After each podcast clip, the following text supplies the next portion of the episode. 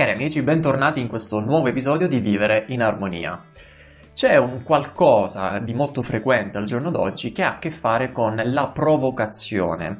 Provocazione intesa nel senso più ampio del termine, quindi anche come critica, eh, come offesa e quant'altro.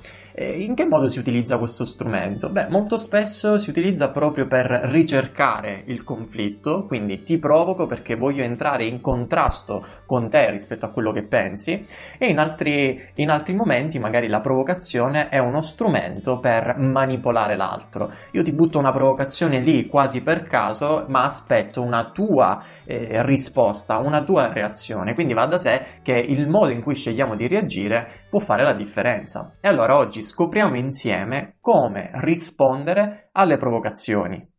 Solitamente quando si riceve un'offesa o una provocazione in genere, la cosa più istintiva da fare è quella di rispondere e rispondere a tono per contrastare, difendersi oppure contrattaccare rispetto alla provocazione stessa.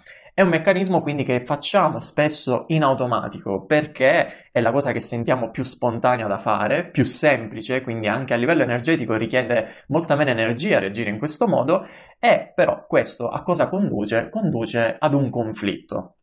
Conflitto che però alla fine lascia dei bisogni insoddisfatti, perché ci sentiamo male anche per giorni nel momento in cui eh, lottiamo contro l'altro eh, dopo aver ricevuto una provocazione, perché comunque dentro mm, la reazione che ha causato eh, la persona che provoca non è stata espressa in maniera costruttiva e quindi dei bisogni, dei vuoti sono rimasti non colmati.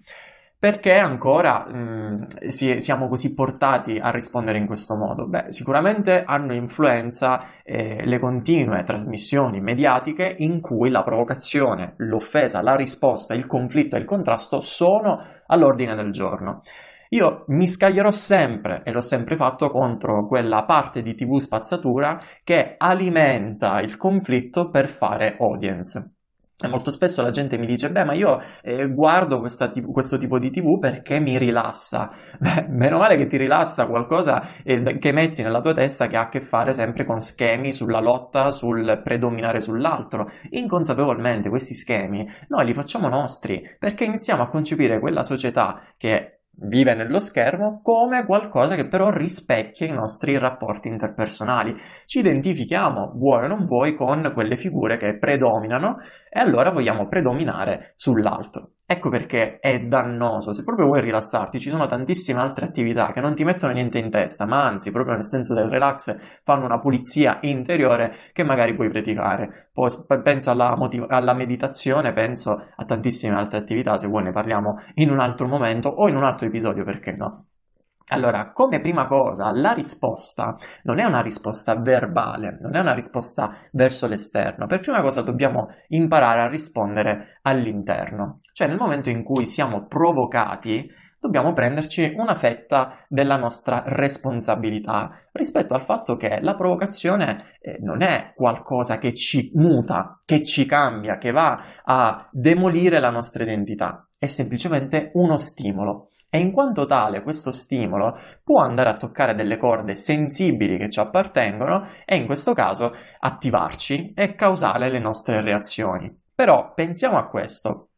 C'è un video di Cecilia Sardeo, che è una grande formatrice italiana, magari te lo lascio nelle note di questo episodio, questo video, in cui una lotta tra samurai a livello verbale si conclude con un nulla di fatto perché il samurai più saggio, più anziano, non accetta le critiche e le offese da parte del samurai più giovane e scapestrato, potremmo dire in questo modo. Allora i suoi discepoli dicono: Senti, ma come mai non hai lottato? Potevi usare la tua spada. E lui fa questo paragone. Il regalo e quando ti viene donato diventa automaticamente tuo, ma se tu non accetti quel regalo, rimane nelle mani di chi quel dono lo vuole fare. Allora, se tu non accetti quelle parole, se tu non accetti quelle provocazioni, il che significa non le fai tue, significa che non ti appartengono. Allora, eh, un altro esempio potrebbe essere se qualcuno arriva e dice: Ma certo che la tua moto è proprio una moto sgangherata, è un modello vecchio, ormai superato, non serve a nulla. Se tu non hai una moto, puoi sentire tua questa offesa? Puoi sentire tua questa provocazione? Ma assolutamente no, perché di quale moto stiamo parlando? Se io non ne sono in possesso, come faccio ad offendermi?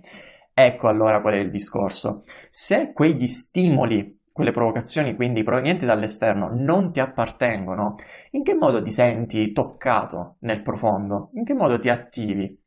Vuol dire che forse, ed ecco la parte di responsabilità, queste, queste, parole hanno in qualche modo a che fare con te. Allora è tua responsabilità prendere consapevolezza del modo in cui eh, appartengono a te queste parti.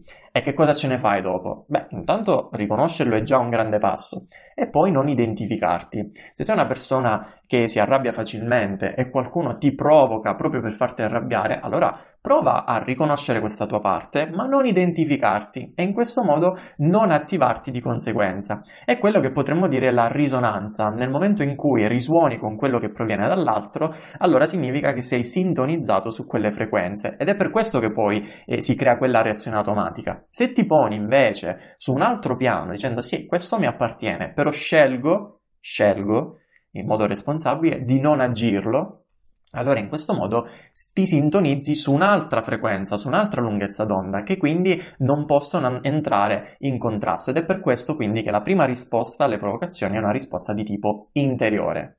Una volta compiuto questo passaggio all'interno, quindi un passaggio di consapevolezza, puoi pensare a una risposta all'esterno. Io voglio, voglio suggerirtene semplicemente due. Una è quella di dare il beneficio del dubbio all'altra persona, cioè se ti provoca, se ti critica, se ti offende, invece di entrare in contrasto, prova a non mettere le mani avanti del tipo io, ma cosa stai dicendo? Ma questa cosa non è vera nella maniera più assoluta bensì invece prova ad accordarti. Ne abbiamo parlato già in un video di come reagire alle offese, alle critiche. È lo stesso principio. Chiedere magari, ah, quindi tu la pensi in questo modo, allora potresti aiutarmi a sviluppare una, il, il, pensiero, a, ad arrivare a una concezione comune che può essere costruttiva sia per me sia per te. In altre parole, dato che l'altro si sente protagonista nell'attaccarti, dargli questo protagonismo in maniera però costruttiva e vedi che cosa succede. Molto spesso le persone non reagiscono a questo, a questo invito perché comunque in qualche modo si sentono, eh, messi, si sentono tirati in ballo e quindi devono mettersi in gioco. Quindi è un modo non tanto per smontare l'altro, ma davvero in una relazione che sia aperta e autentica cercare di essere tutti più costruttivi e non demolitivi così come va per la maggiore. E poi un altro modo è quello dell'autoironia. E questo sì che è un atteggiamento di risposta che smonta le provocazioni dell'altro.